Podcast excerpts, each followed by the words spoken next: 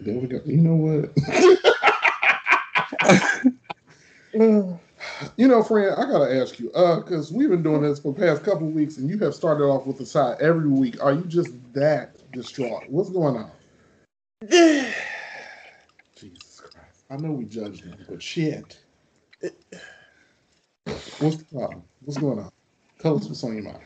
Oh, child. Um, welcome to Triggered 101. Triggered 101. Triggered. Um, also with a side introductory course to where you had me fucked up. 100. Um, and also, also, there is an extra credit assignment assignment in because it's come, the warmer months are upon us. Mm-hmm. Proper hygiene 101. Oh shit! Why we gotta think if the, if y'all still doing 101, we got a problem. Mm. In the hygiene spectrum, we got a real problem if you still in 101. If you are from the tri-state area, you know where I'm about to go with this. Because Oh. Jesus, y'all pits be humming in the summertime. There's a hum. It is it's specific. Y'all want to hold the arm rail of the train Oh, expose your armpits. And sir, I have the nose of a pregnant woman. You don't want to do that around me because I'm going to move. I'm just preparing everyone for my for me being irritated this summer. Is that a problem? I mean, I, I know I'm going to be irritated. Can I be irritated in peace? do what you gotta do. Well, apparently I'm the only one with introductions today. Uh, welcome to, um, to another week, another disappointment, another failure of um of y'all's actions of the week. Mm. Um, this is Who Raised You Hoes. Um, I am your host, Lonnie, but this week my Twitter handle will be Sweeties Newly Single Lady. Not to do this. blonde. It's a blonde. It got a little bump. It got a little body. you know, it it swings. It got a little part on the face. a little bumping body. A little bump in I ain't got time for your shit. Uh yes, and I am your co-host. We are just Marlon this week, um, aka irritated by my damn radiator that wants to join the show. God damn. I mean, it, we ain't got nobody in dungeons around here. I promise it. y'all. Shit. Okay, is it done? Because it sounds like it's trying to find heat. It's warm enough outside. I'm just saying. And the motherfucker club, that's the bad part about it. And um, if you guys are not familiar, um, not familiar, but as you guys could kind of hear through the background um, chatter, that we're not alone. there is a guest this week, um, and there is a tradition when those um, come on to said show. That's right. Um, we don't introduce anyone. Okay, right. y'all introduce yourselves. So, guest, sir, can you please introduce yourself? Hi everyone, my name is Anthony. Um, on Twitter, my name is You Can't Take um, because I don't know, just all my life, people could just never take anything that I have to do or say. So hopefully, Well- you know, I don't offend anyone today. Oh God, do I need to put on a disclaimer Oh today? shit, let me find it. Up. What is going on? it is a sunny Sunday, Resurrection Sunday. There will be no shade thrown. Mm. That's the that's the time that the girls love to throw shade when it's sunny outside. Yeah. It's sunny outside, all the hoes want to start. Facts are facts. And facts are things that are just utterly true. There. Well, and here we are today, ladies and gentlemen, boys and girls. Um, can I have a, a quick moment, real quick? Go for it. Um, Mama, as y'all can tell, has been getting relatively. How do I put this properly? Fatigued Okay. with scrolling. hmm So it will be revamped next season, Okay. completely and utterly. I want to. I want to make people mad again. Let's make them mad again. Oh, With that being said, it's time to get into scroll on. I'm going to start with heavy and then move our way into things that I felt like talking about this week. that's the best way to describe it. Things I felt like talking about because y'all do too much. Um, real quick rundown before I get into the meat of the matter. Um, can y'all please stay out of uh, these celebrities' relationships? Can we please? what done happened now? Um, because apparently y'all were up in arms about Little Uzi on live with JT, um, well, not JT, with Yung Miami, and y'all felt things, y'all felt attacked.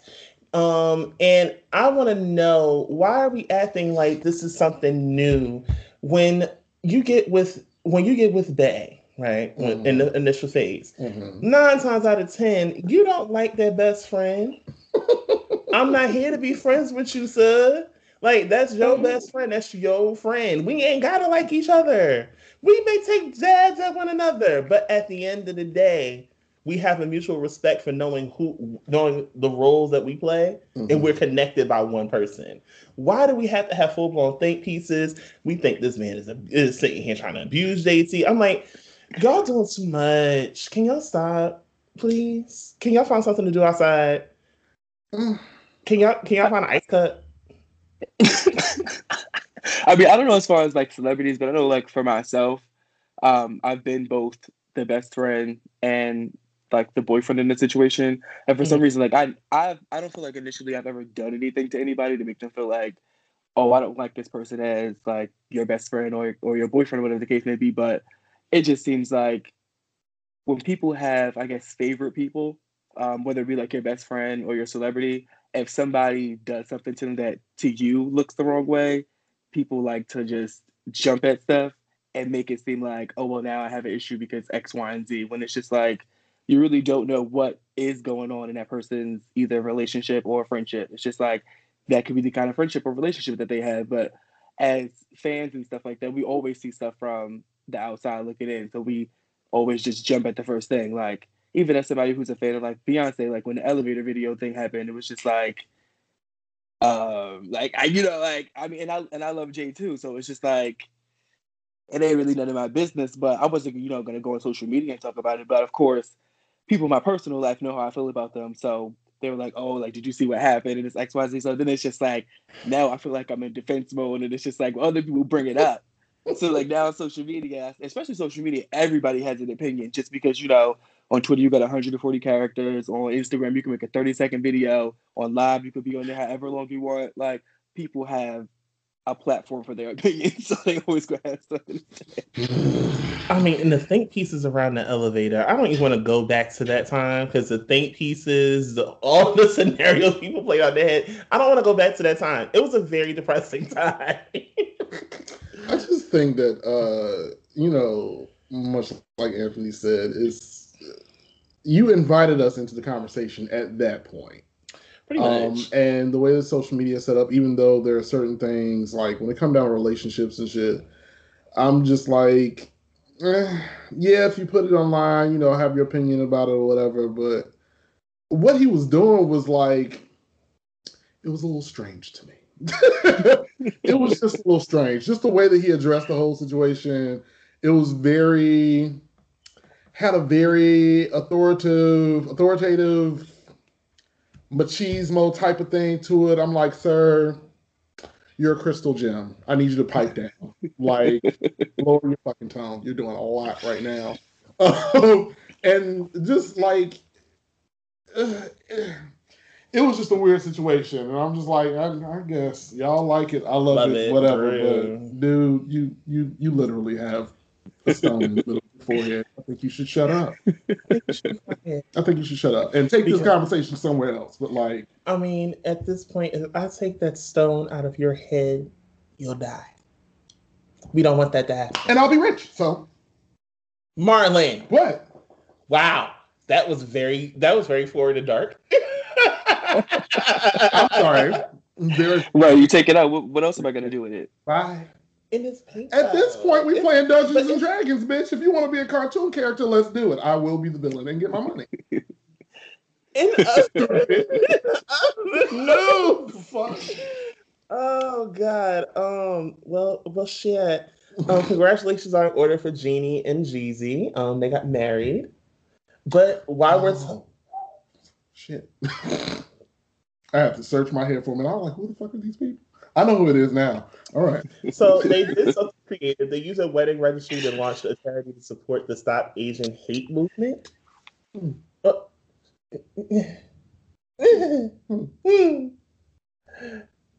Continue. And I'm moving on to the next topic. and I would and I would honestly like to say, um, I don't know, I don't know if you know this, but my grandfather is Chinese, so like I'm mixed with both, and it's very weird to see like the Asian community say like you know stop Asian hate or whatever the case may be because like I grew up in the housing pro- projects in New York City, like I've been around Asian people who own Chinese restaurants, liquor stores, toy stores, of the case may be, and I feel like they've definitely targeted us in a way where it's just like well now that you know somebody's picking on you you feel like and it, it, was weird to see like you know people say that the black community should step up and, and help the asian community like well what what I, we can barely stand on our own two feet so how we gonna help somebody else get up? Like we've spent a couple hundred years like a several several hundred years that we've probably you know one been chained and then now we just you know don't even know how to stand up on our own two feet. It's just like a baby deer trying to trying to find their trying to find their way, and you, you expect us to help everybody else in the forest because all of a sudden now the rabbits is getting attacked. Like it's just like I don't know, but just from my personal perspective, I just feel like it's very odd. And then like her relationship with Jeezy, I personally wouldn't want to touch on because I just from watching her on the real and everything, I've, she's always drugged me the wrong way. I'll just say that. I will go on record and say this is very true. And there's one thing in particular that I'm tired of. I'm tired of them wanting us to play Captain Save a Ho when some shit goes down. Because for some odd reason, it's automatically what is the black community? Um, the black community should get behind this. The black community should get behind that. We're exhausted. We're fatigued with trying to make sure that we come back home when we walk out the door in the damn morning. We're right. fatigued at this point. And then we're not saying that we're completely against the movement. We feel like there's a bigger picture here, meaning stop white terrorism. That's more point. That's more lenient to the point here, and it's not to take out of the conversation because if someone says no, you shouldn't stop saying um, you should say stop Asian hate. Well, then stop trying to take the black out of Black Lives Matter. Right. white terrorism is literally the foundation of the entire problem. Exactly. White terrorism is at the nucleus of all of our problems. Yes. Uh, so I understand the ideology behind when you want to start a movement or if you want to help a situation that you go towards the most oppressed mm-hmm. for the answer. Mm-hmm. Got it. But we have literally not only been in in the in the visage of Asians and the Stop Asian Hate movement we've literally been under, like Anthony said, the scrutiny and the hate of the Asian community as well. And I'm not speaking about all of them because, you know, I hate to be that person, but I have Asian friends, yada yada sis boom ba. I'm not ignorant to the fact. But the reality of the, of the matter is that it is quite ironic that you would call upon the people that you oppress, kind of like white people do with us but then there's that. That's another topic. Another um, but it's just very interesting and very odd that you would call upon a community that you have oppressed yourselves in your attempt to keep your parallel to being white and Caucasian as the Asian community is kind of known for doing. Um, we're sp- speaking specifically to Chinese, Japanese, Asians, yada yada, whatever, whatever. Um, you all are known for being kind of racist towards black folks. Mm. You're known for trying to be right next to white, mm. which is quote unquote right. Um, you glorify it and everything else. And now that the dog has turned around and bit you again, because this is not the first time that this has happened, as we've said about our movement as well throughout the civil rights and everything else. Um, now you want us, the people that you oppress, that you chase around your stores and accuse us of stealing and tackle us to the floor like you just did that young lady a couple weeks ago, um, and all that shit. Now you want us to help you. And granted, I am not inhuman. I believe that it's wrong that they did that to Asian people. Absolutely. I don't think that it's right. I really exactly. wish that white folks would stop raping and pillaging, but that's what you motherfuckers do. So yeah, yeah. I'm, I'm just, I'm not gonna go into that because uh, uh, it's in, it's in the, it's in the blood. Mm-hmm. It's in the, like speaking of, that's a perfect segue. Um, Nike plans on suing the Lil Nas X um, over his Satan shoes. Mm. I just honestly feel like he's a very big troll, and it's really not that deep. Like I don't, I just honestly don't think that it's that deep. It's not deep for several reasons, uh, and none of which really have to do with Lil Nas X, if you ask me. Uh, because the company that made those shoes also made a Jesus shoe not too long ago. Y'all won't talk about that. I guess because it's Jesus. But uh, anyway. I'm not going to do that with you. what? I'm I mean, not. The fact it's, resur- it's Resurrection Sunday. I mean, yeah. First of all, me and me and Jesus is on baby daddy status. I already sent him his cards and flowers in the mail. He all right. Um, Why are you like it's the truth? This? Anyway, um, glad you're back. Um, so so and don't y'all come for me. I'm just saying. Um, nothing against Christianity, but like, I, I, feel like it has less to do. I feel like it's an opportunity. Um, yes, there's a Nike logo on those shoes. Don't know how we got here with that being the specific shoe. It looks like an Air Max. I'm just gonna say that and let you continue you know, the conversation. But there are lots of shoes that look like the shoes that y'all put out, and y'all regurgitate y'all shoes. So why can't somebody else? Um, yeah, I get it. Your logo's on the shoe. You want your coin. You see what's going on. That was a thousand dollars a piece. I want my piece of the pie as well. But let's just call a spade a spade. It's not about them being a Satan shoe. It's because my fucking logo is on it. So yeah, I would want my money too. But it ain't got shit to do with Satan shit that I wish y'all would just fucking drop. Just stop it. And yes, he is a professional fucking troll, and he has gotten the exact response out of y'all that he been wanting with this whole fucking thing. You're showing your slip, sis. I see your panties. This is exactly what you're saying all this fucking time. Y'all always talking about us going to hell. You're talking about we evil and everything. Then we go to hell, and now you got a problem with it. You tell me that I'm Jason to Satan, and then you get mad when I give him a lap dance and kill him. I don't get it, sis. Like, get out your feelings. But you know, he know how to troll, and he been doing that to y'all since he started. So go Lil Nas, please. Thank you. More power to him. I deserve an award. I deserve it. I deserve it. What? For how many times you trigger me into going the fuck off on this podcast? Yes. I deserve an award. But all right, we go from well, let's start the dive into shit. We're gonna slow dive into shit. I thought um, we were already there, but okay. Oh no! How can it be worse? Oh no! You oh, you said you segued into baby daddy territory, so uh, here we go. Um, I don't know if you guys are aware. There's a voter suppression bill that got passed in Georgia, where basically they can't allow them to get like basically they can't allow them to get water anymore. I forget exactly the exact terms of the bill, but they they basically uh, labeled it as voter suppression.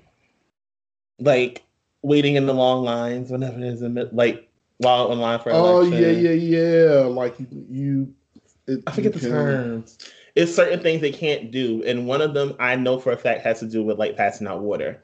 Yeah, it's so stupid. It is very stupid, and it's yeah, only that sounds dumb. So. you want to know the difference between maturity and just pure capitalism? Allow me. So, our um our first husband that we fell in love with as America, okay, this generation.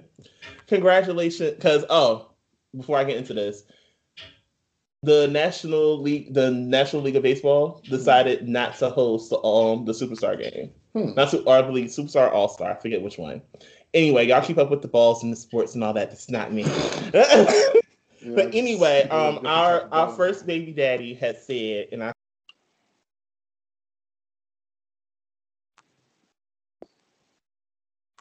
It's past time to honor the great Hank Aaron, who also led the way by example.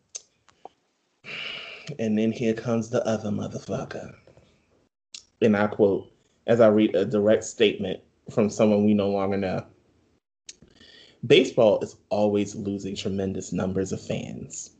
And now they have they now they leave Atlanta with their all-star game because they're afraid of the radical left Democrats who do not want voter ID, which is desperately needed to have anything to do with our elections. Boycott baseball and all the woke companies that interfere with free and fair elections. Are you listening? Coke, Delta, and all! Exclamation mark.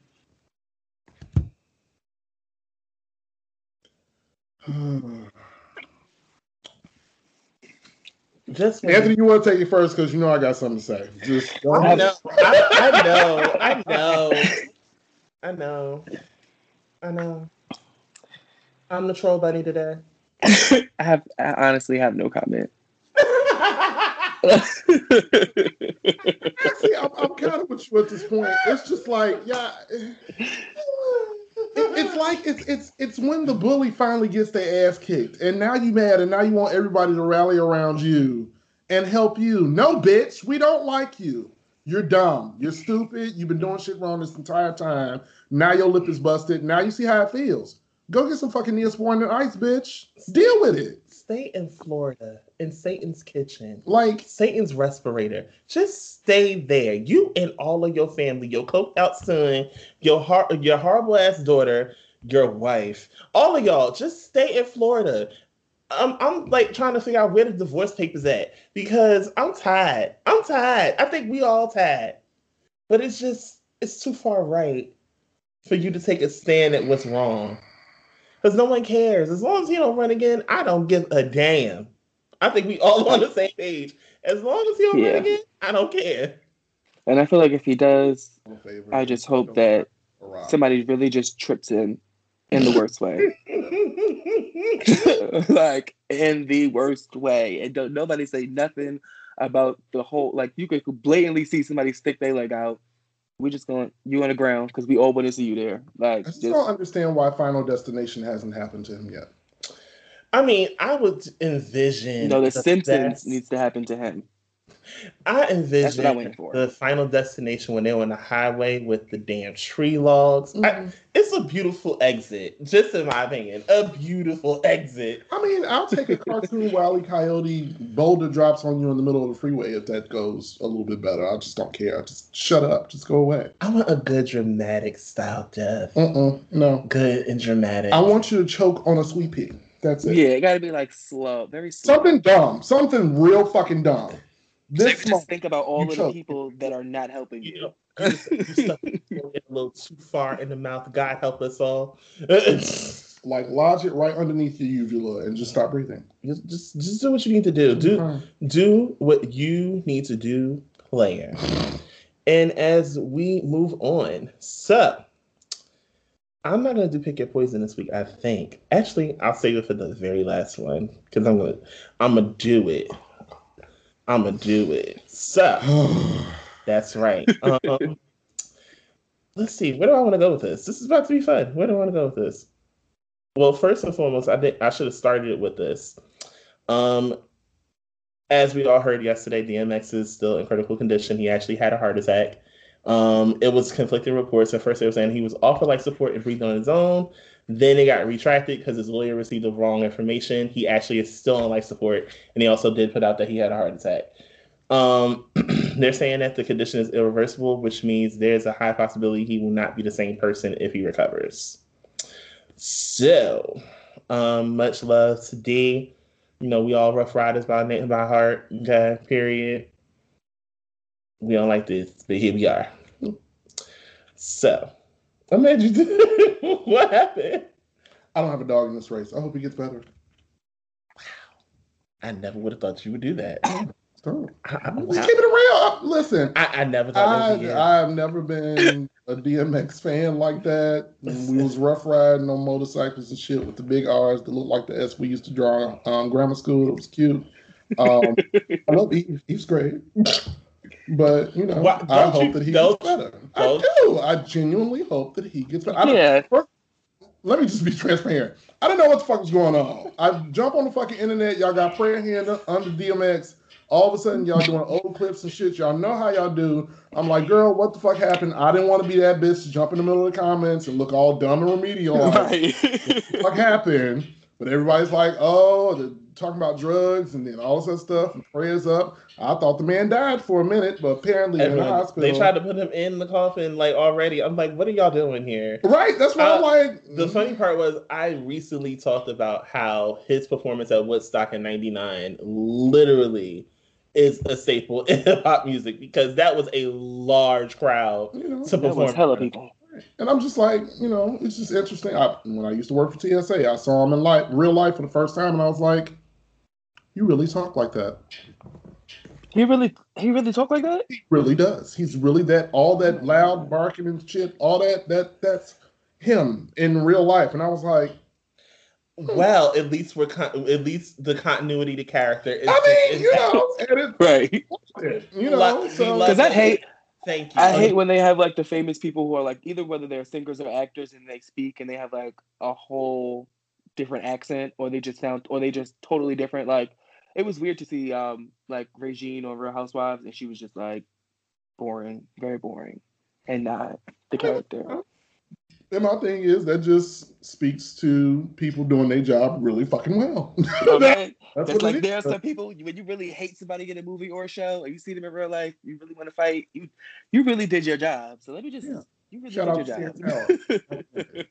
I wanted to I'm fuck gonna beat him your ass. up. But anyway, continue. Um, so, um, the battle, and please don't take what I'm about to say as a, as a jab or anything. I don't mean it in, in a sensitive way. Um, I'm gonna call this um, battle royale. Is the options that you have here? Um, you have the investigation versus the headbutt. We're gonna start with the headbutt because it just sounds stupid. What the fuck is that? yeah. Um, I hope I'm pronouncing his first name correct. Um, Chet Hanks, if you guys are not familiar, he is the son of Tom Hanks. You guys remember the one that did that wanted to speak in patois. you remember that Oh, video? yes, of yes, him trying to talk in patois. I'm like, dude, man. Apparently, um, he actually found him a a girlfriend who just so happens to be African American. Um, and apparently they broke up. But there's a video that has surfaced online of her going oops upside his head. Um, there was actual blood from like right here. Um, and apparently he files a lawsuit against his ex-girlfriend and she obtains a restraining order against him after um, excuse me, January altercation is captured on video. Now, this information is coming directly from TMZ. They said they obtained a video of the violent altercation that took place back in Jan- on January 8th at his place in Sugarland, Texas. In the video, Kiana can be seen holding her holding a pot in her hand as she alleges that she threatened him with a knife. Then she then hits the camera as he records, and the video then cuts off to Chet with blood on his head, on his face. The site remain um the site reports that Kiana obtained a restraining order against Chet back in January after she uh, after she alleged that he roughed her up more than once between October 2020 and January 2021. When it comes to Chet, he recently filed a lawsuit for the January 2021 incident. He claims that things started when when he broke things off with Kiana after he learned that she allegedly stole from him. He claims that she charged thousands of dollars on his credit cards and got away with some of his property as well. He is now suing her for assault and battery theft and the return of the money she that he alleges she stole. I believe Kiana. I do too. Kiana is a woman, is a godly woman. She is a woman of color, and she is a woman in general, and that is a white, rich man with privilege. The camera cut off, and he came back with. That doesn't mean that you know. And she had domestic. She had reports of domestic violence in the past where he has done things to her. I'm Mhm. just. I'm. I don't know. Like for me, maybe because I just watch too much SVU, but I'm always believe the woman right away. I mean, I believe my good sis. Sometimes you you know, I don't condone violence, But some in some situations, these men be having you effed up out here. Like they be really and men really up. think that they you won't the women won't do anything. It's the setup for me. so you knew she was stealing from you, quote unquote, allegedly. Allegedly. You knew she was stealing from you, but you did nothing. Allegedly. Then she busts you upside your head and threatened you with a knife. Now, allegedly. My, allegedly. Here's my thing. You always gotta say allegedly because we here's don't know things. I, I don't know. I wasn't there. But here's my thing. Allegedly. Judging by my 38 years under the tutelage of a lot of really strong black women. Yes, black women. You don't get to the pot and knife on some regular shit. Right. It's rare.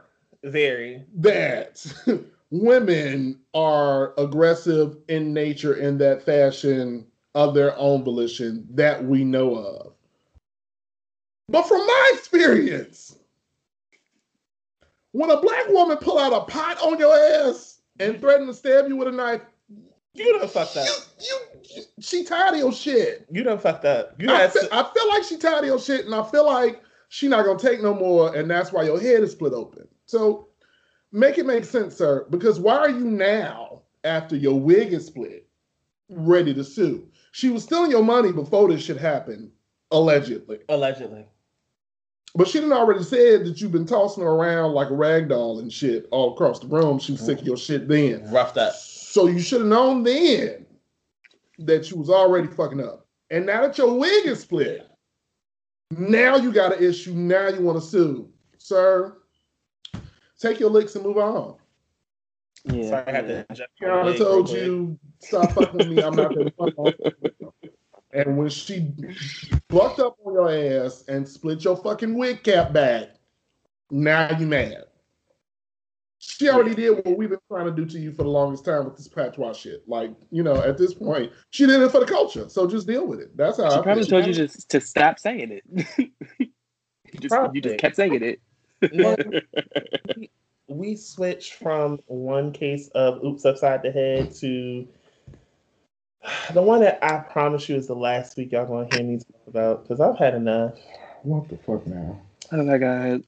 Um, I referenced my newly single wig this week because Saweetie um had put out. That's right. I said that's why I said it's the last week. You see, uh, if y'all could see Marlon's initial reaction when I said it, it lets you know. That's how I know it's about the last time I'm about to speak about this because I'm getting tired of talking about it. So, um, this week a video surfaced, um, which I saw on the Twitters, and it was a bit conflicting to watch. I'm not going to hold anybody to it, um, because though we didn't see an actual fist connect or anything like extremely physical happen, you did see what Chet, uh, what Kiana said Chet did to her. We saw roughing up for the mm-hmm. most part, but um, you know, Sweet Nightingale had decided to release a statement exclusively to the Shade Room after the video surfaced. Because um, I don't know if you guys know, the LAPD now has a hold of that video,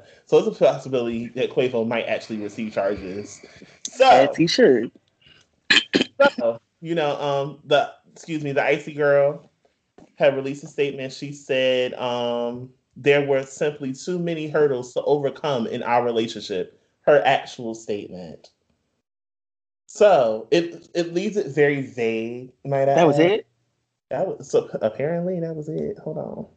This unfortunate incident happened a year ago while we were reconciling since then and moved past this particular disagreement. There were simply too many hurdles to overcome in our relationship, and we both um we have both since moved on. She continued, I kindly ask that everyone respect my privacy during this time.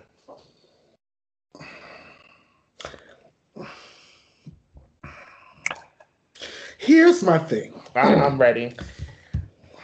All right, this is why I saved it for last. This I'm, is exactly why I saved it for last. I'm yeah. I'm always with you until you hit me with the please respect my privacy. Because where did the video come from? How did how did it how did it get to the public? How did we get a hold someone, of it? Someone someone leaked it. It's kind of you know it's kind of like the elevated um incident from before. It's like elevated part two. So my thing is, in this instance, where we are talking about abuse, Mm. which we all we already know is a hot trigger topic. You since you can't like you can't show me a video of your man going upside your head and then tell me, please give me a moment. And then expect me to give you a moment and not feel some kind of way Well, like especially when you're dealing with fans and stuff like that. People that's gonna ride for Saweetie yada yada whatever whatever. And then you tell me respect my privacy. It's not private sis. It's it's not. Like we hear Yeah. we see. So we finna drag this nigga. Like it, it's not gonna stop there. It's it's unfortunate that that's how it works but it's a tale as old as time. Especially with celebrities once you put it out there it is no longer yours from mm. art to your personal business. You have put it out for the masses, and everybody's going to have a reaction to it, and they're going to take it to where they want to. If y'all got past it, it it shouldn't be here. And maybe that sounds insensitive, but that's just how I look at it. Like if it was something that you all got past, the fact that it's here now is like, well, did you really get past it? Because this whole leaking shit is just really iffy to me all the time. It just feels too. So it- wait, so were they together when the video leaked? Hmm. Were they together when were they together when the video leaked?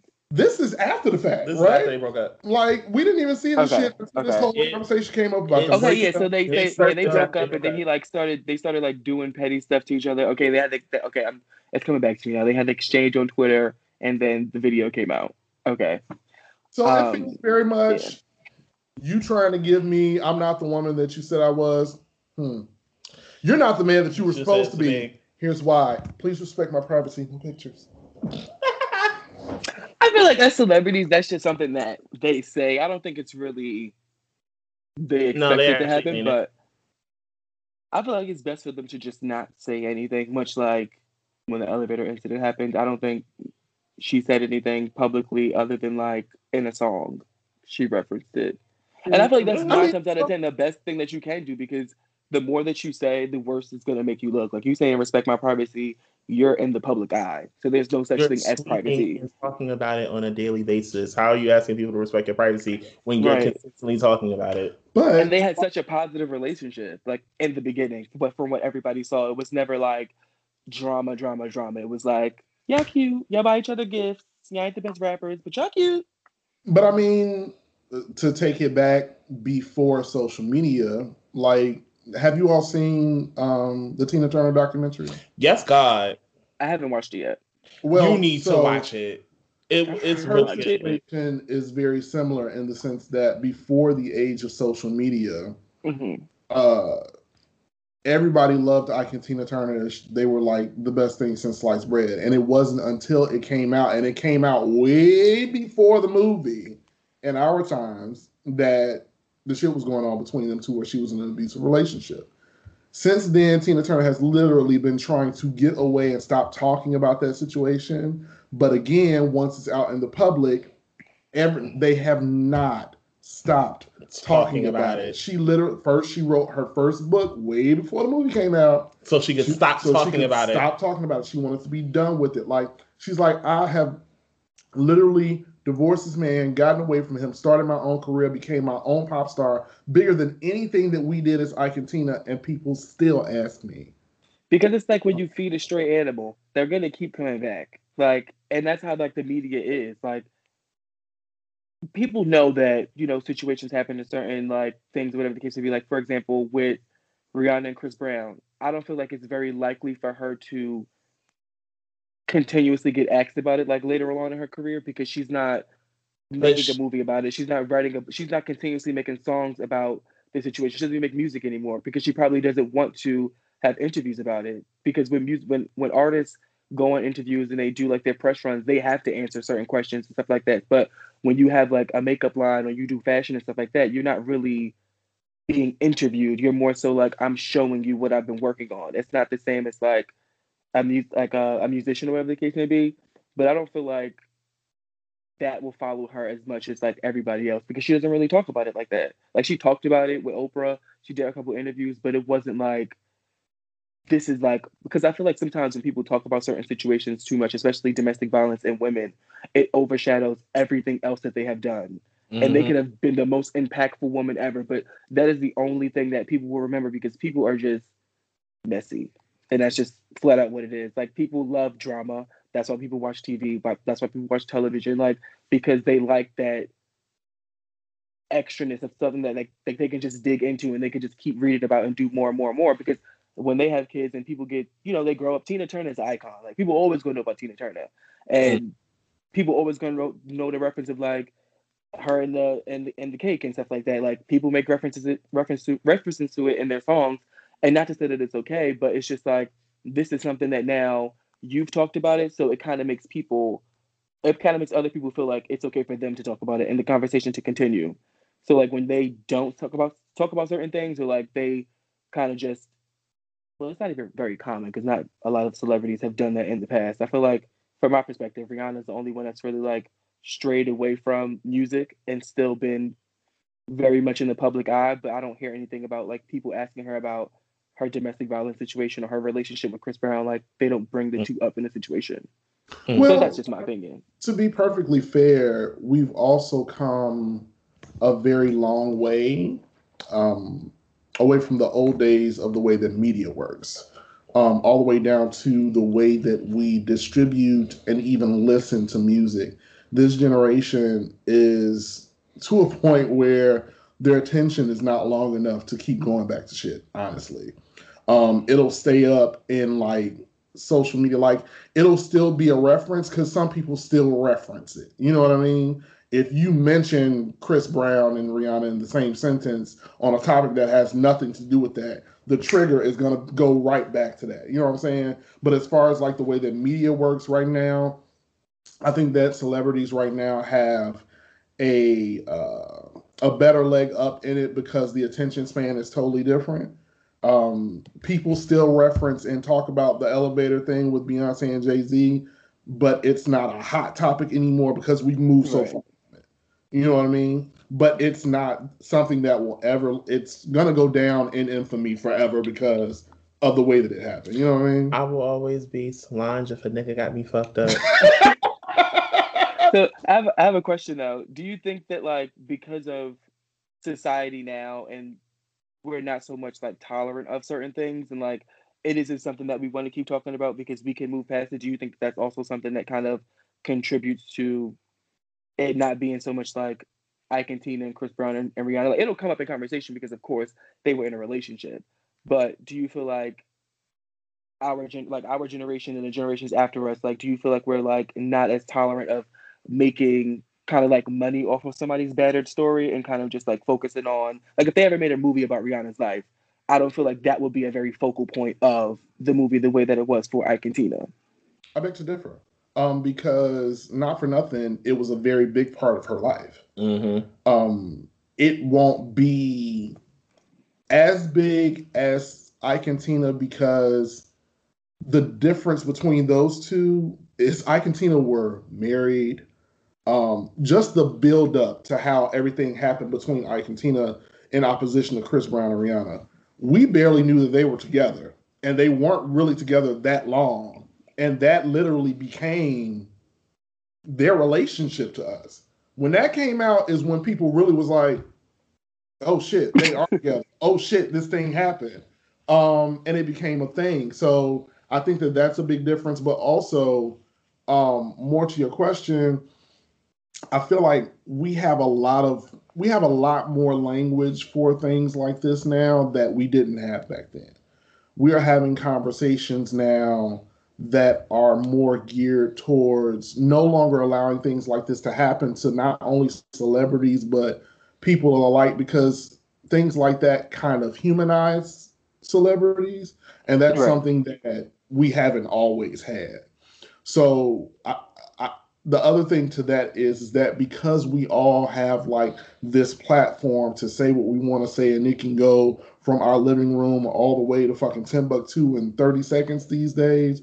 We've also become kind of desensitized to shit because we talk about it so much. So back then when Ike and Tina were really big and we weren't even really having conversations about domestic abuse, let alone having that kind of terminology, uh, and when that was something that happened all the time in homes and nobody talked about it, in opposition to now where we have complete movements, we have language for it, we have organizations right. that fight against it. Like we are literally trying to erase that type of behavior so it doesn't happen again. So like I see what you're saying, but like now we've come a really long way from those times. Definitely, yeah. It is the way that it is now, in my opinion. With that being said, that's all I got for Scroll On this week.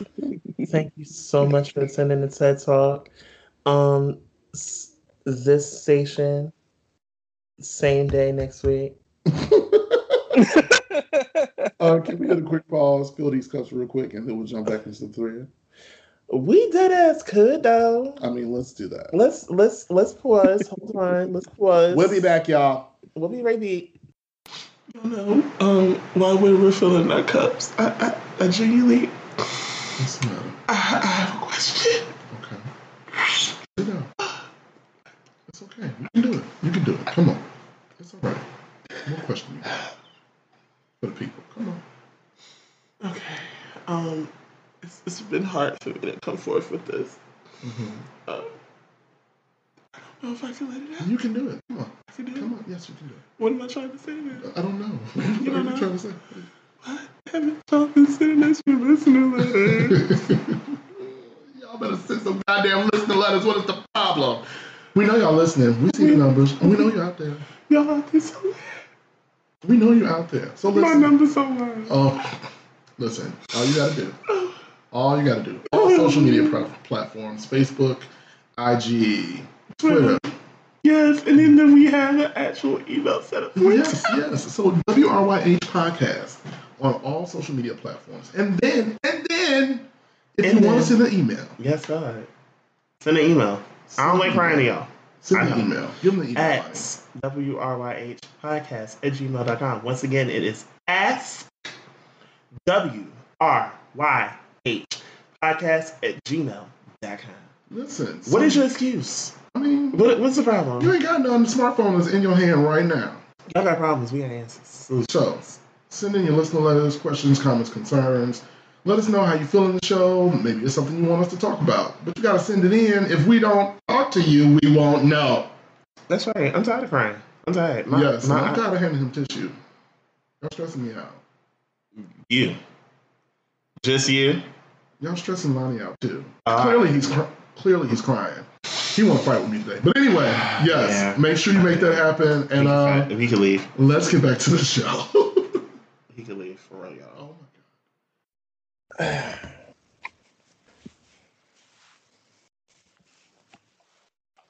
Alrighty, we're back at the rodeo kids. We is back, who's? We back at the rodeo children. All right, y'all. So welcome to the thread. It is time for our topic for the day. Uh, this week we are going to dive into some good goodness. Uh, my lovely, my lovely host here, Lonnie, mm, uh, gave me it. an idea for a topic. I did. you know, he had these moments where he'd be like, "Friend, what you got?" Because I got a little something. You know what it is. Truth be told, before we even get into it, I can have an amazing topic, but Marlon has amazing comes up with amazing questions. so it's like I'll give him a topic like I don't know if you got nothing, but I was thinking this, and nine times out of ten I'll leave him be because I already know he knows how to come up with questions. So it's like I let him rock with that. I know what I'm doing. Um, yes, so he wanted to talk about can people change, and I think that this is really good for a multitude of reasons, and I I, I honestly had to uh, kind of stop myself because I was going in because uh, there are lots of ways we can talk about this conversation. It was a really, very broad. It was a weird one. Yeah, because it's and it's been a lot of shit that's been going on in social media uh, that could have gone with this topic. But anyway, so yeah, we're gonna jump into it. We're gonna jump into it. Y'all ready? Ready. All right. Ready? Um, let's see. Where should we start? So, tell me about a behavior or idea Hmm. that you used to have that you completely switched gears on.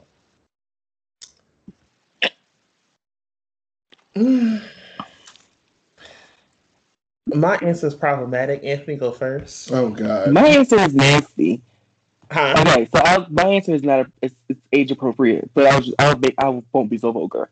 Um, so as a gay man, Uh, um, pause before you start. We grown, so be as vulgar as you want. It's Don't fine. Oh, it's okay. fine. It's not this is a safe space. okay, All the fuck shits and spits you want. Do what you got to do. Well, shit. That's it. as a gay man, um, I didn't have like my first sexual experience until okay, fully intercourse sexual experience until seventeen, um, and then throughout college, I was what people would consider a strict top because I just from in my mind could not fathom. Come on, strict top. I just couldn't fathom, you know, the whole bottoming situation. But it was just like as I got older, the more I got into relationships and the more I started to actually like the guys that I was in relationships with, I was open to trying things. I never like tried to force anybody to, you know, oh my Mhm. god, put it in my butt. But but it was just like, you know, I feel like the conversation What, wait, say it again. I have He to said, "Oh my God, put it in my. Butt. It's here. like, 'cause, It's- you know, like I like I don't know, like and it, it wasn't just like you know, like I was thinking about it every day, like oh my god, like you know, just put it in my butt, like no, it was more like, What is it was more so like you? the conversation. it was more so like the conversation of like being my boyfriend just talking and him asking me, is that something that I'm open to? And I'm like, I mean, I've never tried it before. Long story short, I'm I would consider myself fully versatile now. Um, I mean, you know, I wouldn't just let anybody run up in me, but you know, I'm more open to it. So I feel like in that aspect, um, people can change. But I I know that I definitely could change. 'Cause I feel like I would just get tired of the same thing. It's just like if I ate chicken every day, if I fried it, pan fried it, air like I just could not eat chicken. I could not do the same thing every day for the rest of my life. So, how long did it take to change, and what was that process like for you on that idea? Um, but what do you mean? How long did it take? I mean, it didn't take like you know, convincing or anything. It was just the con- like if I had a conversation with somebody that I was in a relationship with, and that was something that they were open to. Mhm. Um, I would say it probably was like my third relationship that I actually you know bottomed. Um, but Change. yeah.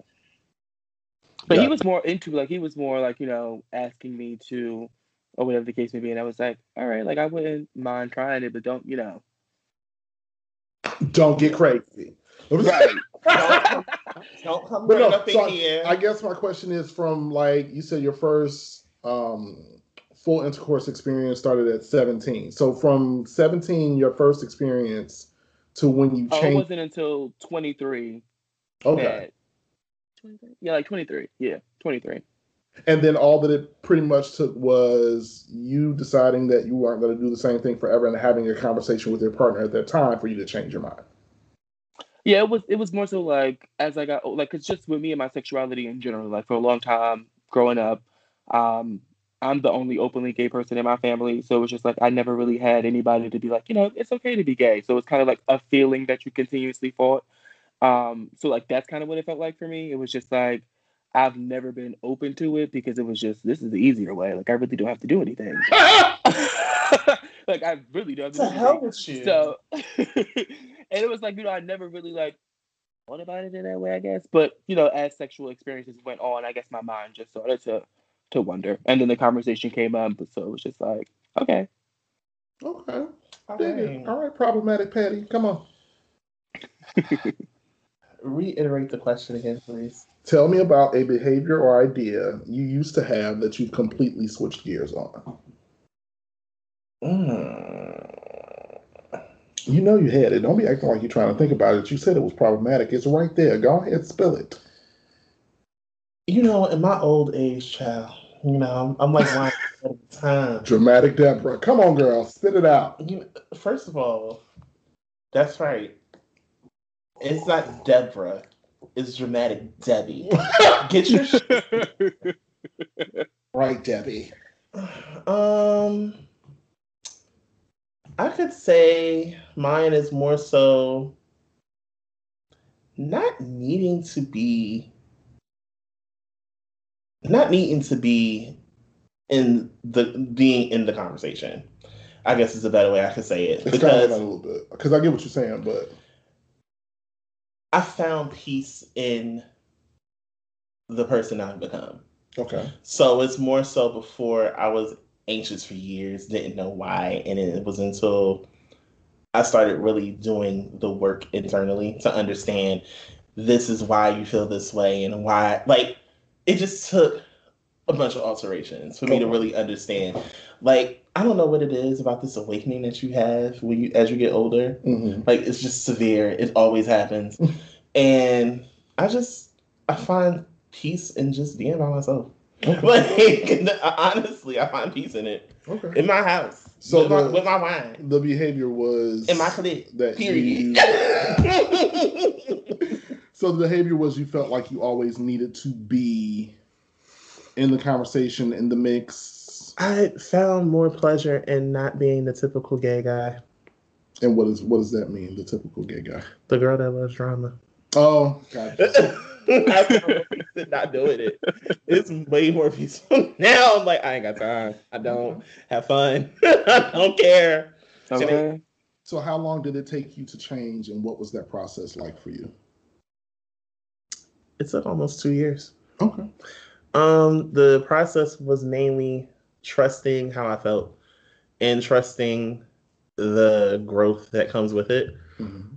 and not being afraid of it. Because a lot like a lot of times what we what we love to do is we find comfort in discomfort. Mhm. So Mm. we'll stay in a situation or and we'll stay in a situation longer than needed or around around individuals longer than needed. And then when you finally understand maybe I'm better without this one, Mhm. maybe I'm better without that always having to deal with this um, situation, this person, this place, this thing Mhm. no matter what it is, especially when you start to understand your triggers when it comes, especially your mental health.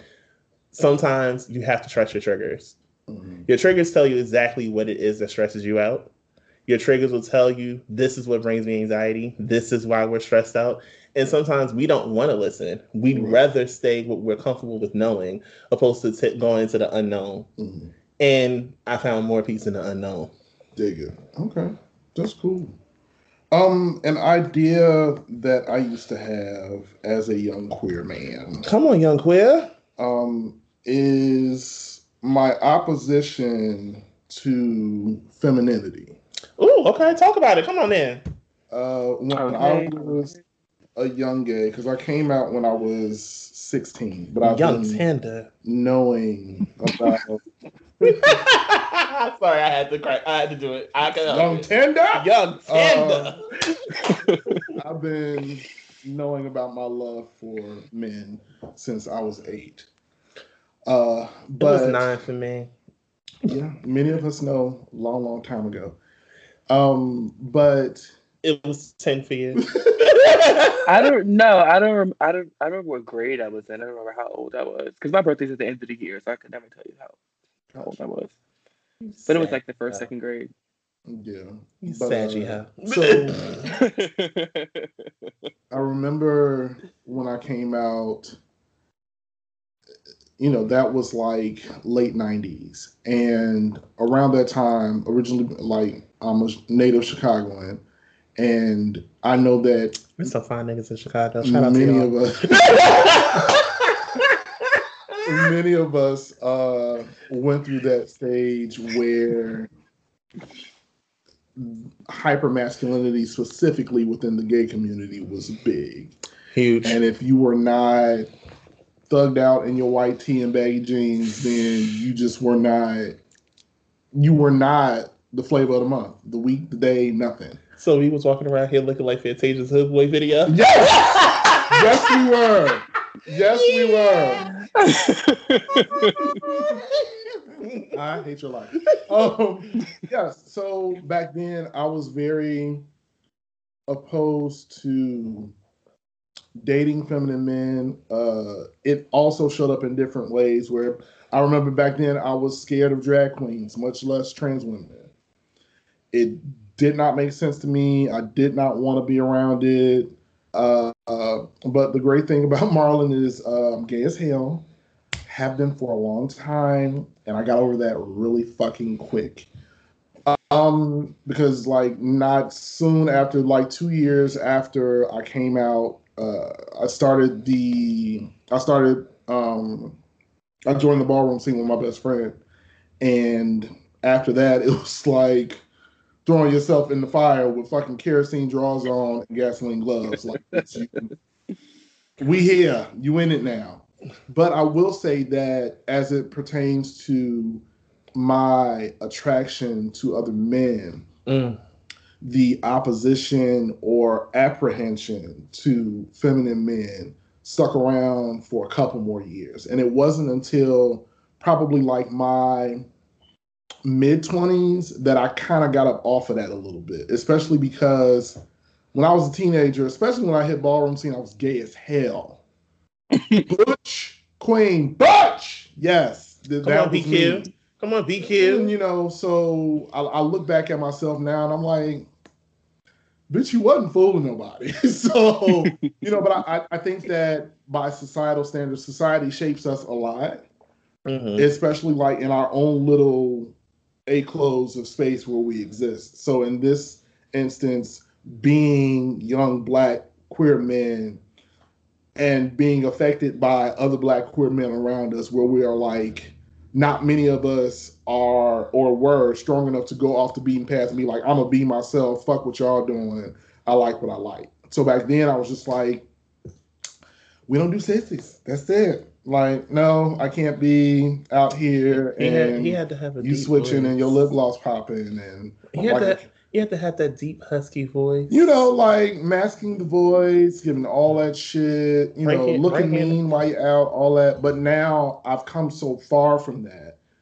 The evolution starting in my mid twenties up to where I am now, mm-hmm. in my late thirties, I don't even I don't even think like that anymore at all. Like I can see the beauty in femininity and feminine men and um, my trans community and stuff like that. Like I, I just, it all took a lot of self love and addressing what my real issues were.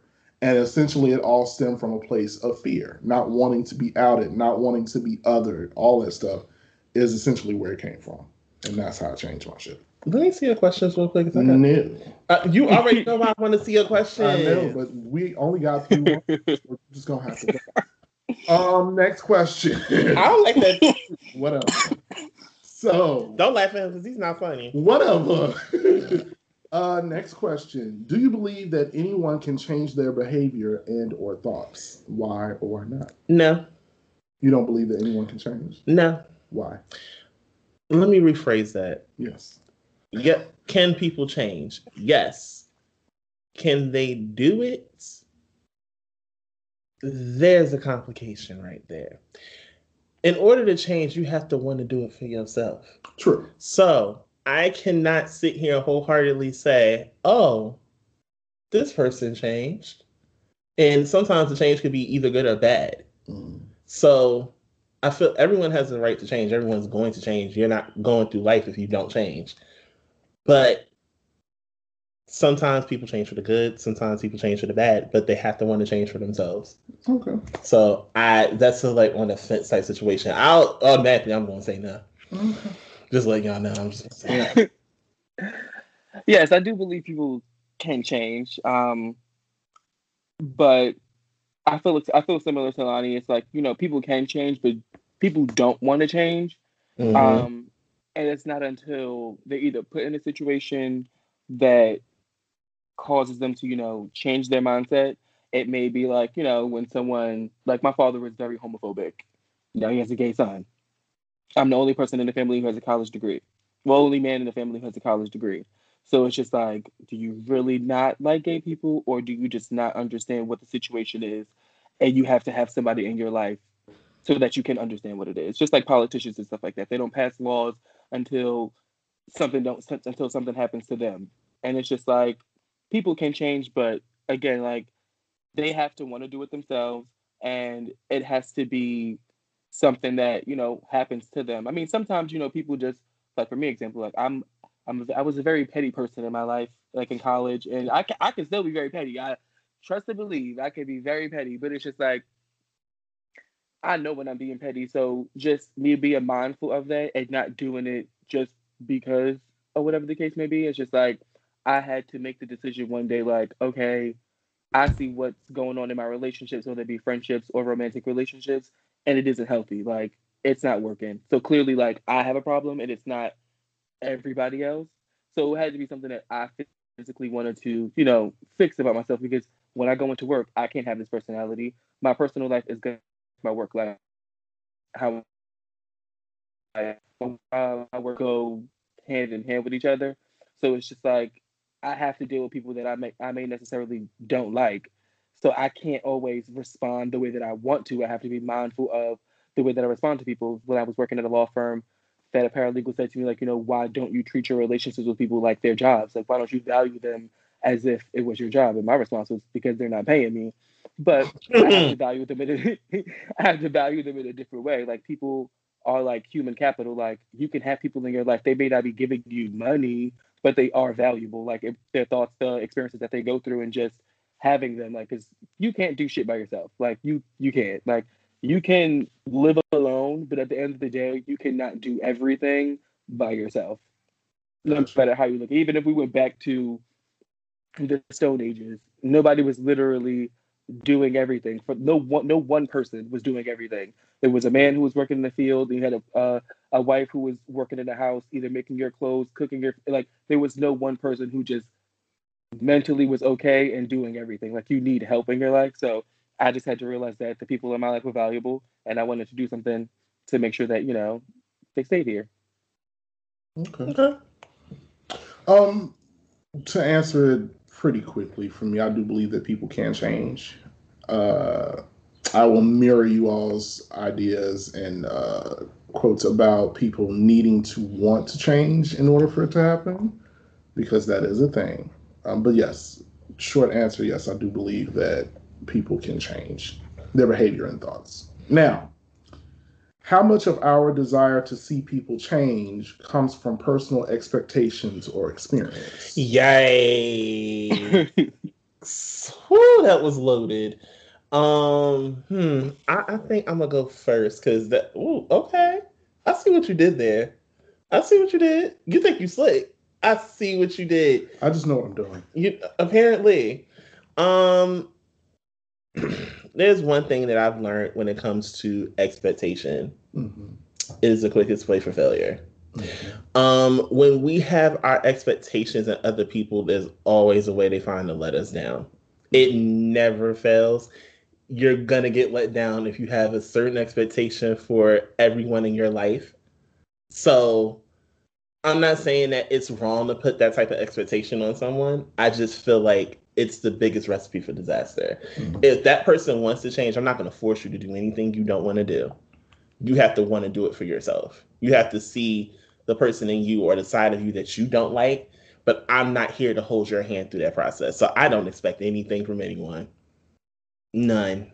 Nothing. Zilch. Hmm. Bam. Okay. Tasha Mack shit. I mean, I definitely agree. Um, I had to let go of like expectations of a lot of friends.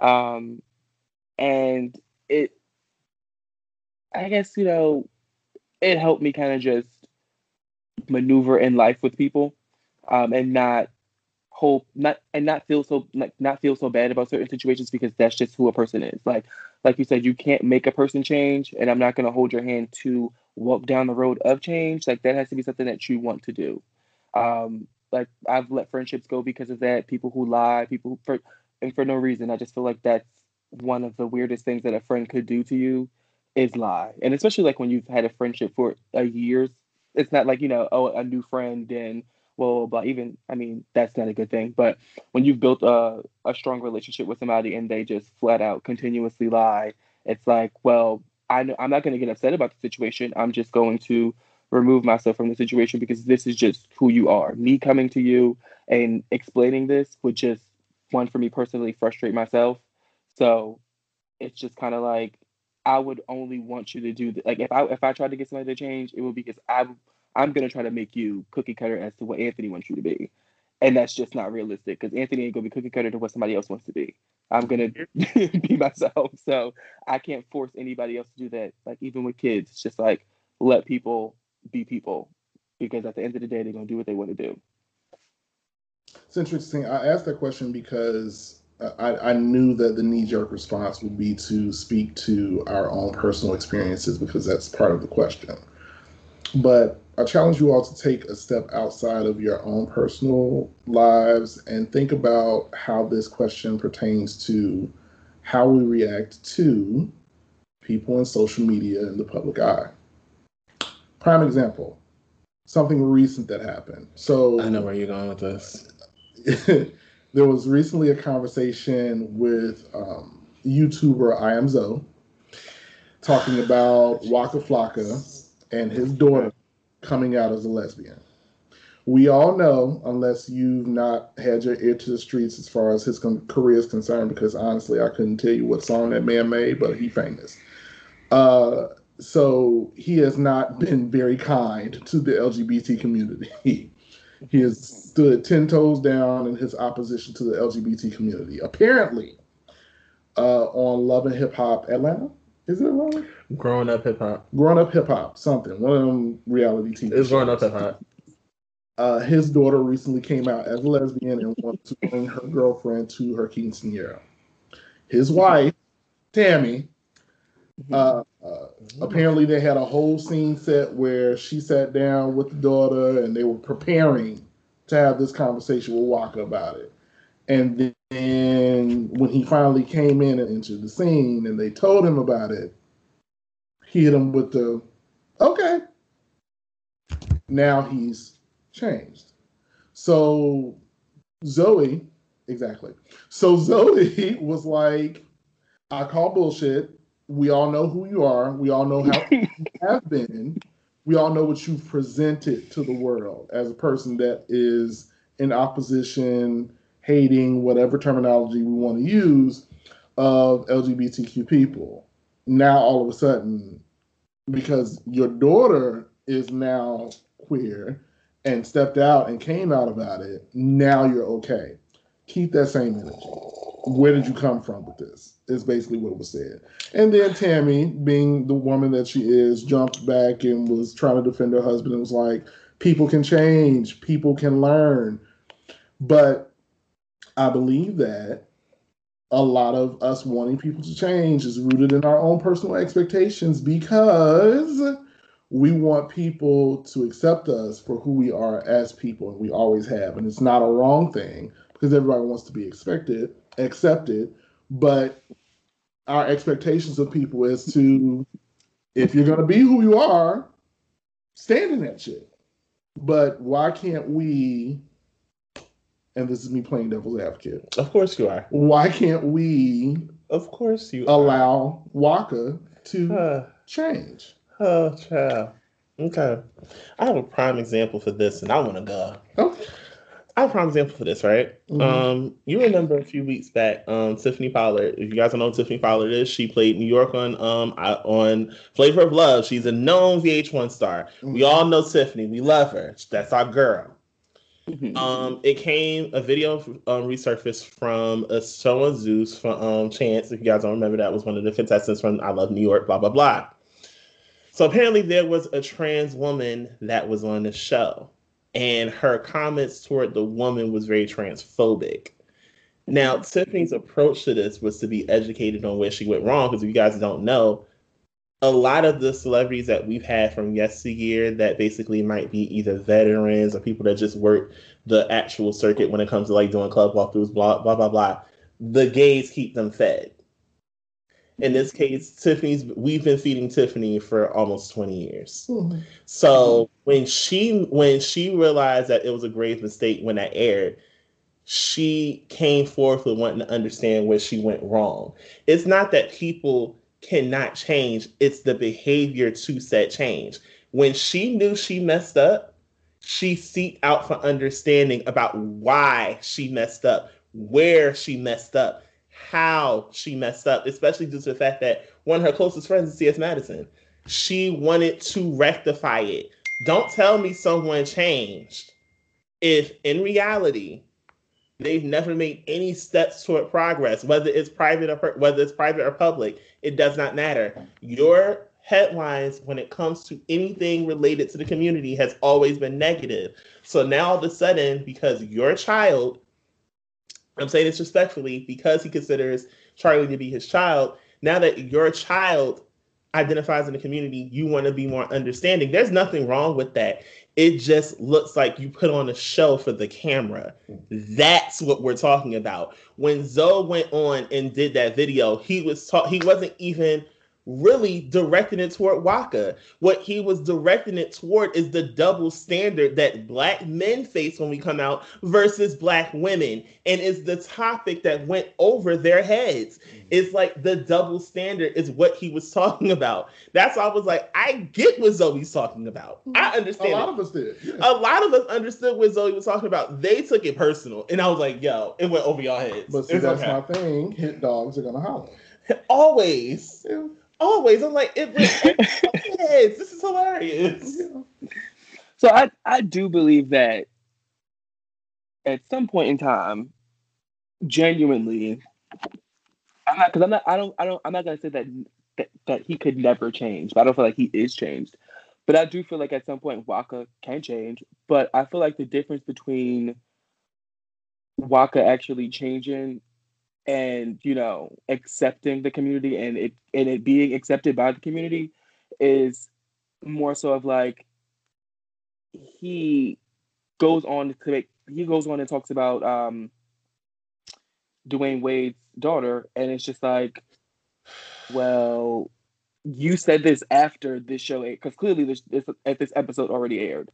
So right so now you're still talking about it. So it's just like if you really changed or accepted or wanted to understand, you would just go have a conversation with him or invite him to have a conversation to help you understand. Like it's really not that hard to educate yourself about something. I just feel like what black maybe maybe heterosexual black people will understand it better is if like a white man walked into a room a room full of black people saying like, "Yeah, I'm okay with these. I'm okay with black people." But as soon as you sit down, he starts sweating. Like, why are you sweating? Because you're the only white person. Like, you're really not comfortable and, and, and it'll show. Like you can say whatever you want, but your actions are always going to speak louder than your words.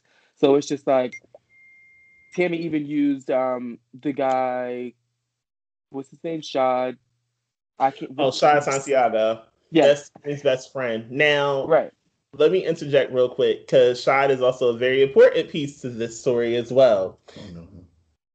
I'm not So Shad, if you guys are not aware, Shad is Tammy's best friend. He's also a friend of Waka. He's been a friend of Waka for years.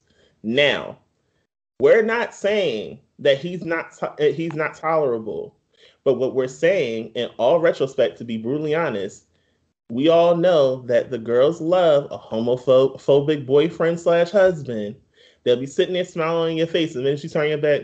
All of a sudden, they curse you out, calling you all types of f bombs. Like like this is what I, this is what we're talking about. It's the selectiveness for me. It's the selectiveness of when you want to be bothered for me. And people called you out on your shit, and y'all still deflecting like all hell. They try to use Shad as like an excuse to say like, "Oh, I didn't understand things about the gay community. He educated me about that." Me as a black gay man, I cannot educate anybody about something somebody of trans experience. I cannot educate anybody of somebody who is bisexual. I cannot educate you on anybody who I that's not me. Like that's not my job. Like it just is not my job to educate you on every black culture that there like I can't tell you everything. But it's just like you have to want to educate yourself. You using your friends like, oh, I know black people. I have black friends. Like I'm not racist. It's just like, like you said, it's a de- it's a deflection. But I don't feel like they've actually changed. It's just we're fine with who we are. We know a couple people in the community, and that's just what it is. Like, and when they get asked questions outside of the spectrum of them being on IG lives addressing a specific situation, they just end up putting their foot in their mouth. Because if you really respected the LGBT community when you got asked the question about Dwyane Wade's daughter, you would have just said you respected his thoughts as a father and moved on. This is facts that are true. Yeah. I mean, you know, as it, I, I want to go back to something you said earlier about it not being your job as a, a black gay man to speak on issues outside of your experience, um, experience and wealth of knowledge. So there are two parts to this. So allyship is across the board, mm-hmm. right? Especially within the LGBTQ community. Now, I'm a person that does not believe in speaking on shit that you don't know nothing about. So I dig that. I get where you're coming from with that. Um, if you don't have the information, then it's probably best that you don't because you don't want to spread any misinformation. But with that said, I believe that I don't believe that it's anyone's job to educate people, especially when we're walking around with computers in our hands every day. You're on Google just exactly. Hey, sis. And the ability to learn uh, those things. But that takes it back to you not wanting to change until you're ready because you have the tools to learn, but you don't want to because you are comfortable in your complacency. That being said, um, just let it out. I'm trying to word it right because I know you. Just let it out. It, it's we as Black people have gotten this far on a lot of different things. Mm. But I think the nucleus of the way that we receive knowledge is by word of mouth. And it takes us all the way back beyond slavery and everything else they like to tag on us all the time. We have literally used word of mouth as a means to learn and educate ourselves since the dawn of time. And it reflects itself in social media and how we pass on this information because a lot of us will be finding this shit out because we went scrolling and not because we actually went and looked it up. And there, I, I would dare to say that there are many of us that see headlines, read them, or see people talking about a situation, take that perspective and that perspective only and leave it there that's why I feel like it's very important for us to not only get information from our gay friends, but when you get that information, to make sure that you bolster that information with facts to back it up before you start opening your mouth. You know what I mean? Uh, whew. Child. I can go deeper in that, but I'm just gonna not because we got other shit to do. so my next question is, which is a great segue. Yay, Marlon. Um, in a world newly, in a world newly filled with cancel culture. Oh God. Why do you think it's demanded by the public that people change immediately or suffer mass scrutiny? Oh, oh, oh, oh. Okay. Oh, oh, oh. You know what? Oh okay, I have a problem with cancel culture. Mm-hmm. Um, can I talk about it? Mm-hmm. Can we have conversations? You're here. I'm sick of this shit. Let's do it. Here's the problem with cancel culture. Mm-hmm. They'll call for someone to get canceled. All these repercussions will happen on the person that they call or the company that they call to be canceled, right? Mm-hmm. But here's the problem where is the conversation to correct the misunderstanding here? Mm. Where is the conversation? Where's the yearning for like we said you have to want change mm-hmm. with cancel culture? They don't want change. They just want repercussions, and that is really the problem. It's like yes, you canceled this person, but in the same sense, have you put forth the same energy to bridging the misunderstanding that took place? So that way we all can move along. Because when y'all cancel people, you don't cancel them permanently. You only cancel them for about a month Let's be perfectly clear about it. Because that's exactly what y'all love to do. Someone will be canceled. Then y'all turn around, all of a sudden y'all fucking with them again. What's going on? Y'all supposed to have been canceling someone. You didn't cancel anybody. You just wanted this person to suffer because they said something you didn't agree with. You also along with your Twitter friends, didn't decide to educate said person or let alone put in resources where they can educate themselves in those replies inside of that damn status. But no, I'm expected to cancel this motherfucker because you had a problem with something that they said and you never took the time to rectify it and ensure that this motherfucker understands where they went wrong. So I'm supposed to cancel them?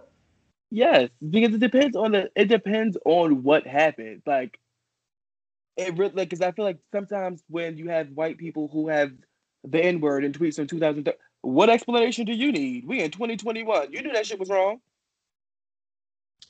it's just like when, when people do things like that, when you're blatantly, it's just like, oh, well, I was a kid. Like, I've definitely said some fucked up shit in my life that I'm pretty sure if I became famous and I kept the same profile, you probably could find some negative, like, because I was just very ignorant. I'm not gonna sit here and say like, oh, well, I deep like this is this is what happened. Like, this is this is how a person felt at that time. Like, I'm not gonna sit here and say that everybody's perfect. There's certain things that people say out their mouth that you would never know that they said. They kept it at the kitchen table.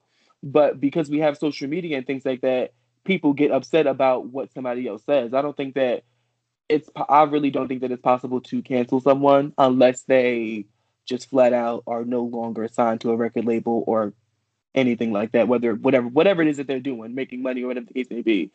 Like that mm-hmm. sense, like we're even like with R. Kelly, like I was looking one day for that Jennifer Hudson song, "Where You At," and it was not on the album, and I really was, oh, like, and I really thought I was bugging because no, they literally she, took that one song off.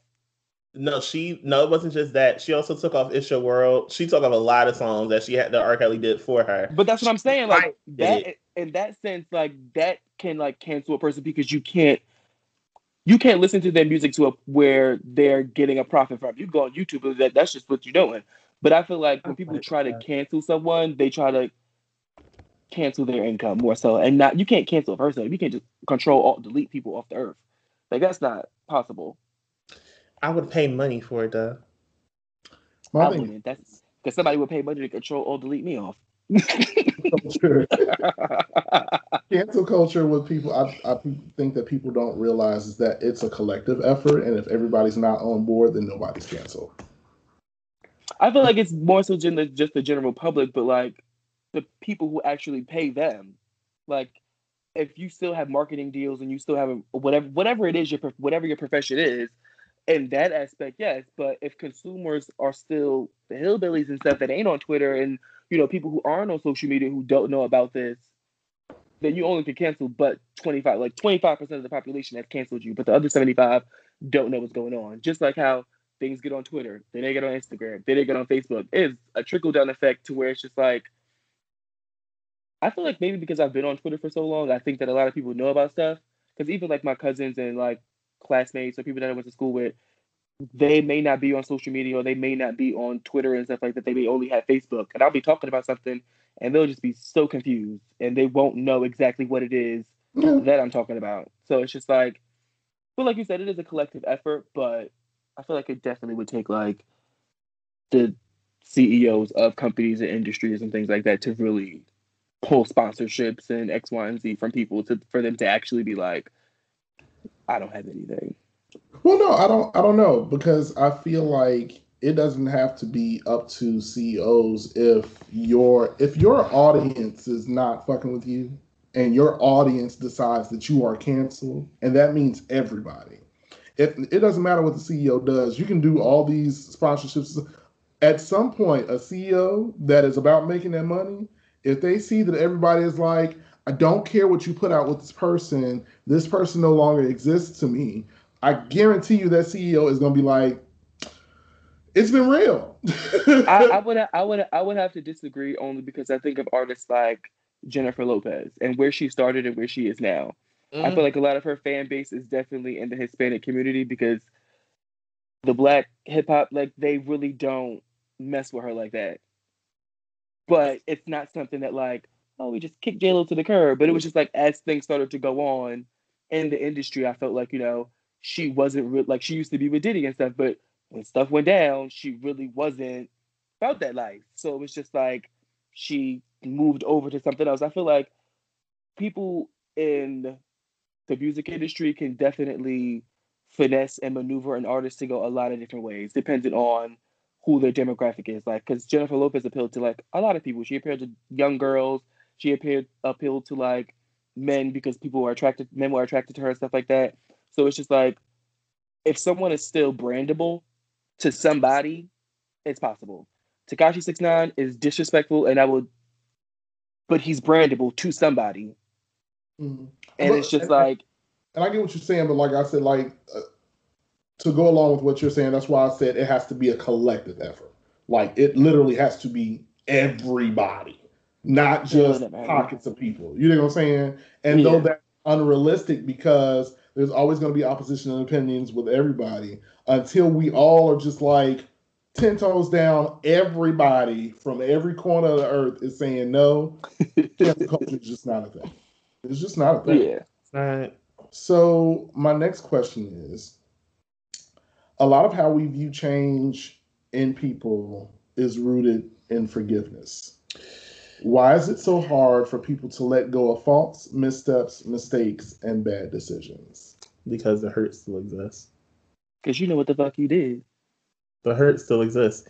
The one thing that I think we all don't understand, especially when we expect think, when we had that expectation for better or for change, is we forget in the process of that development, if you're not taking steps to correct the action, what caught, led us to this point, what's the point?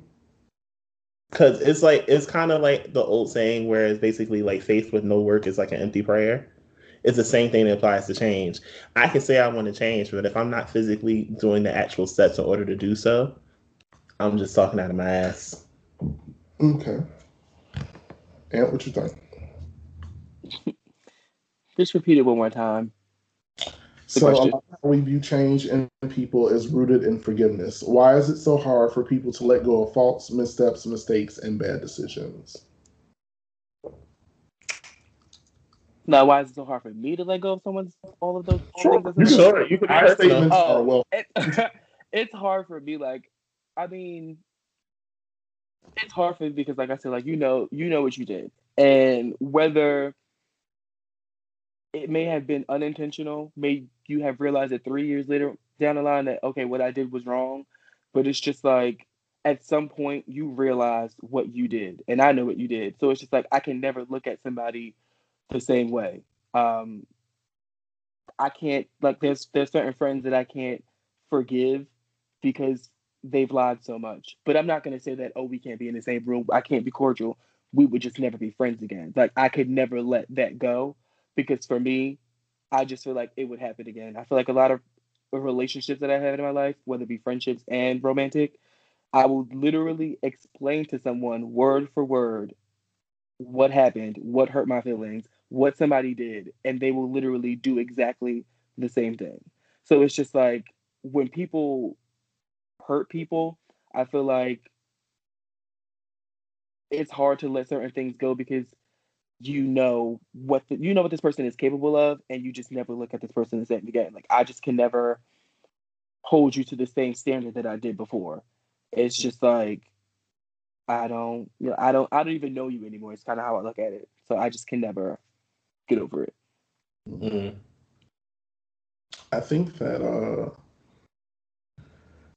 I think that it's so hard for us to forgive because and you know what no because i have to go into my my next and last question before i give my final thought on this because this is basically where we're going so my last question is is our staunch positioning on people changing somehow rooted in a lack of forgiveness forgiveness from our own pasts no let me tell you a little bit more I say no because I know how to forgive. Um, I forgive. I know how. I normally, I can speak personally.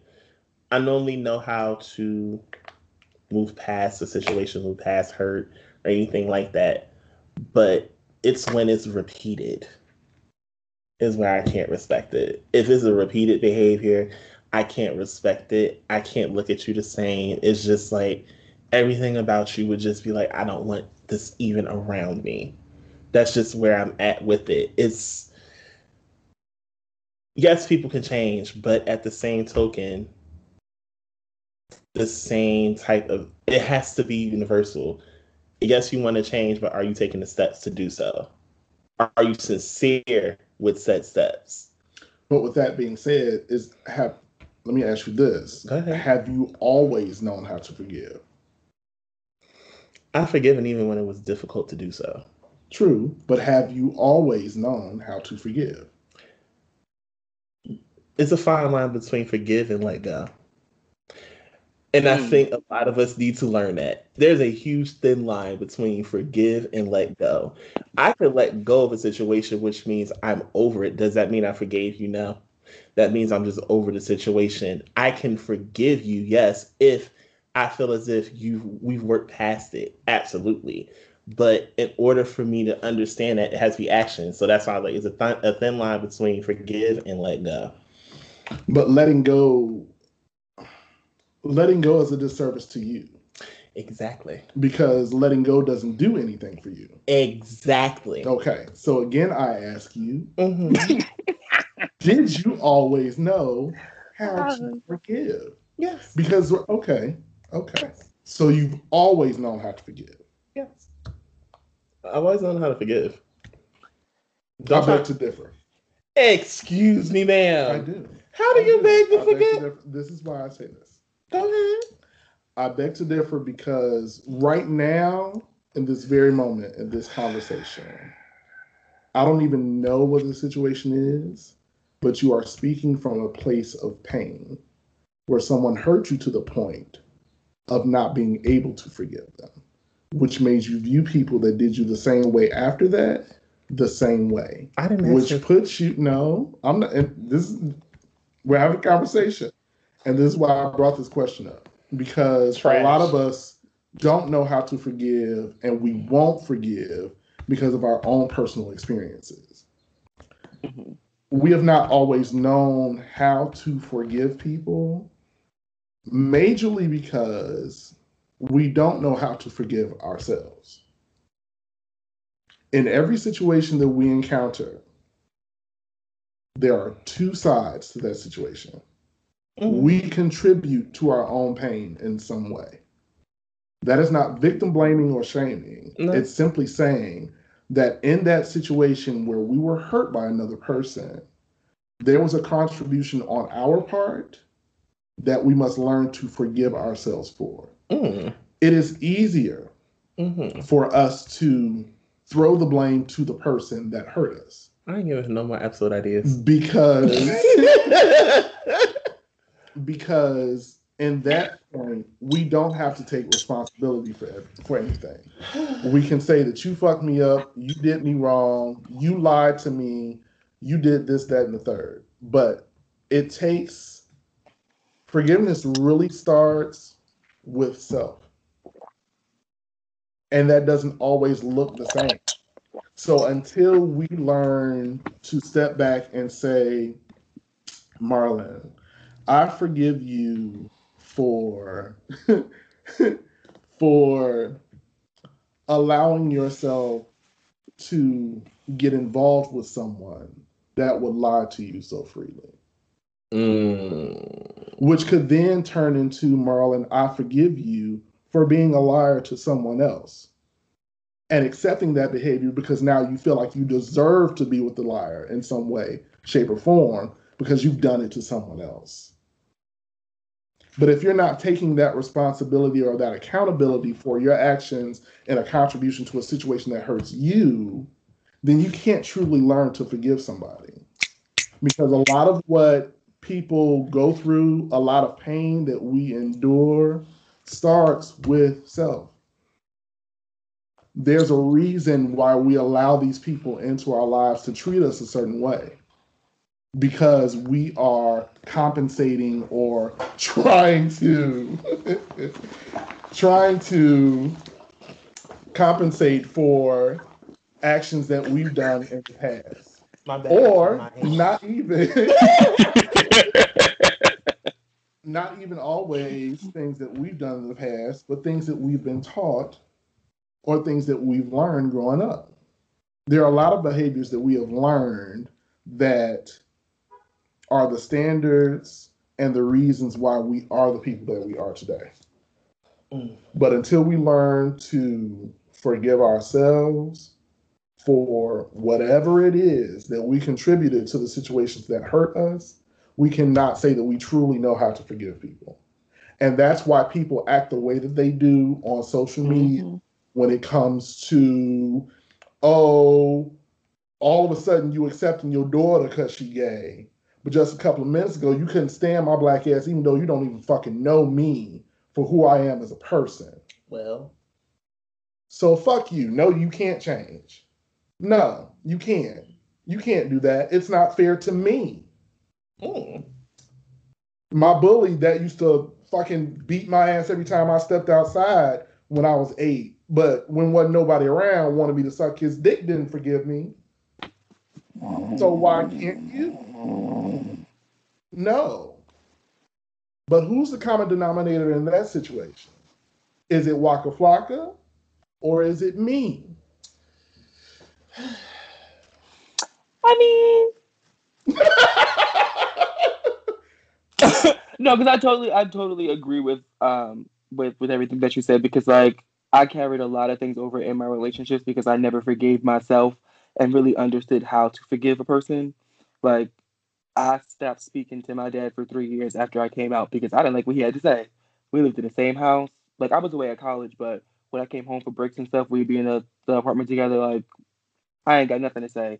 Had floor seats to the Knicks game. No, I don't want to go. My mother looked at me like I got six heads. You go with him, and that's your man. Like no, but it wasn't until like we started smoking that we kind of rebuilt our relationship.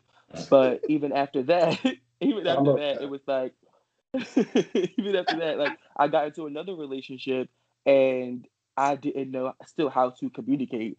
And it wasn't until after like I broke up. Well, I broke up with him and you know literally cut ties because it was like an off and on thing. I don't know if you guys do, it, but like after a, a relationship, it kind of lingers on for a little bit longer.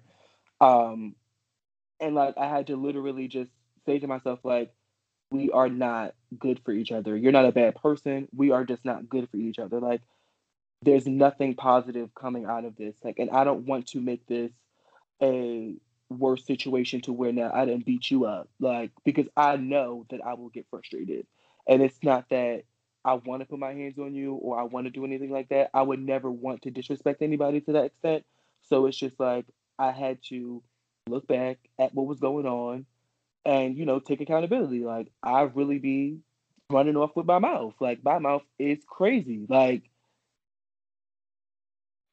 and I never, I never realized it until like I sat back, read old text messages, and I'm like, like Anthony, what, what even possessed you to say this? Like this is like completely out of left field for you to say some something like this to somebody that you tell that you love. Like you see this person every day, you wake up next to them every day, but you're still having, you know, you're still saying these things or whatever. And that's kind of why I don't get, that's why kind of like I'm not in a relationship now because I still have to fix those things. I, it's not something that I want to put somebody else through. Like the song, there's a song by Sam Smith, I think called Another One. It's just like, you know, I really hope that the next person that you find, you really treat them like, uh, like treat them like somebody, like, and not so much like what you treated me because I wouldn't want to treat somebody or anybody the way that I treated my previous boyfriends because although like I, I was I wasn't the worst boyfriend, but there were some things that I did that were very out of line. Like I never cheated on anybody, but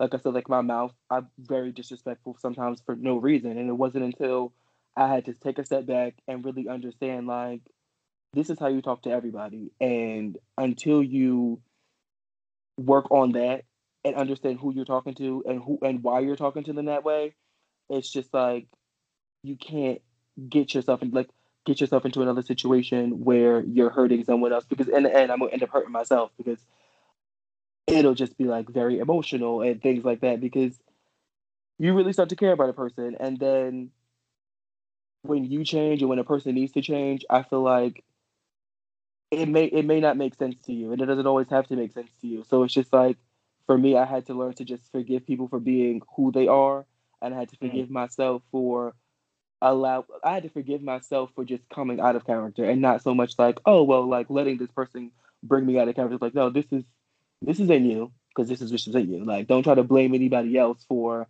your missteps. It's just like taking accountability for every aspect of the things that I do, whether it be good, bad, ugly. Like, no, I feel like there's no amount of bad that can outweigh a good in a situation. I feel like there could be misunderstandings, but if you legit hurt someone in a relationship or a friendship in general, it's just like for me, you have to really understand what it is that you did. And it's not so much like, oh, like I offended you. Like, no, you hurt someone's feelings or you did something to flat out disrespect them to where they don't look at you the same. And if you don't understand what it is that you did, you will never fix it. And you can't respond you can't expect somebody else to say you can't expect somebody else to call you out when it happens because you may just be walking around walking about your day as if it's normal and not really see it as a problem. So you have to address it yourself. Mm. Mm. Mm, mm, mm. I'm gonna shut. So, I'm gonna shut my mouth because apparently, so. apparently, mm. uh, uh, and and and and you're mm. doing it again. it wasn't a no, personal attack on no, you. I, I feel it was very oh, generalized. That's why so, I threw myself in as oh, well. So attacked. Love you too. You know, I have to work on that. exactly. And so, really the problem that is the thread, ladies and germs. Thank you, gentlemen, for taking this journey with me down this conversation. Mm-hmm. It's remark this it won't happen again. Uh huh. It will. um, at any rate, here at Who Raised You Hoes, we always close out our episodes with a mental health tip. And this week, I would like for us to. Mm-hmm say one thing that we have intentions on changing about ourselves. I have intentions on stopping allowing Marlon to trigger me. Oh my God. First of all, anybody that's been listening since I came on as a co host knows that this heifer to my left love triggering me. What's good for the goose is good for the gander. So learn how to deal with it. I don't. I don't like being triggered. You like know that. better. If you don't want to be triggered, then let me come up with the topics. Then. wow. Mm. Well, don't and, give me no exa- topics. And exa- then. then. exactly what topic were you going to mm. use? Then mm. don't worry about what I was going to use. Oh, all right then. We're here now. It's done. I love you too, sunshine. You're so cute. Oh, look at you. Hold on, wait. Look in his face. Anthony, what you got for us? Um, I'm going to fix my procrastination because that's something that has prevented me from a lot. Um, simply, it's like getting up on time to walk my dog. You know, stop hitting the snooze button. Yeah, procrastinate on us for two weeks. Uh, uh, uh, uh, uh, uh, uh. Two weeks. That's not what happened. That is not what happened. I'll show you. I have the receipt to show you that Lonnie was telling me eight different times. I would love We'll talk about this offline. um, so what I would thank you, Anthony. Um, what I would like to change, what I intend on changing myself. Um, it's something that I've been working on a lot, and I mentioned it before on the podcast already, but I'll say it again until I keep. I gotta keep myself to my word. But come on, man. I have to. Uh, I intend on getting out of my own way. Mm, talk about it. There is a lot of greatness that has been stewing inside of me for decades now that I just refuse to let out for whatever reason. And the reason is me. So my intention is to change that, to get out of my way and allow my light to shine the way that it should. Oh, does that mean you want me to hold you accountable? I said me. No, do you want me to hold you accountable? I said me. And as your friend, I'm gonna hold you accountable. That's what I'm going to. Uh-huh. But so thank you all again for joining us at Who Raised You Hoes. Yes. Anthony, can you give the peoples again, if you would like to be found, where they can find you on the interwebs? um, on Twitter, it's you with the underscore dash can't underscore dash take. And on Instagram, it's macro.ken. And then you can also follow my, my dog, Parker. um, I'm just kidding. You have to follow his Instagram. Love it. Love it. Okay. Anthony, thank you for taking time out of your oh so busy whimsical schedule to be here with us today. I'm busy. it was a pleasure. I missed the Sunday meal for this. you missed the Sunday meal. to Brooklyn. I was gonna go to Brooklyn for sun um for Easter dinner, but I love it. That's that's yeah. lovely. Okay. Well, you guys, thank you so much for attending this joyous ride with us. Um, I'm off to yell at my co-host now for triggering me like that. Y'all enjoy y'all resurrection oh Sunday. Bye. Bye.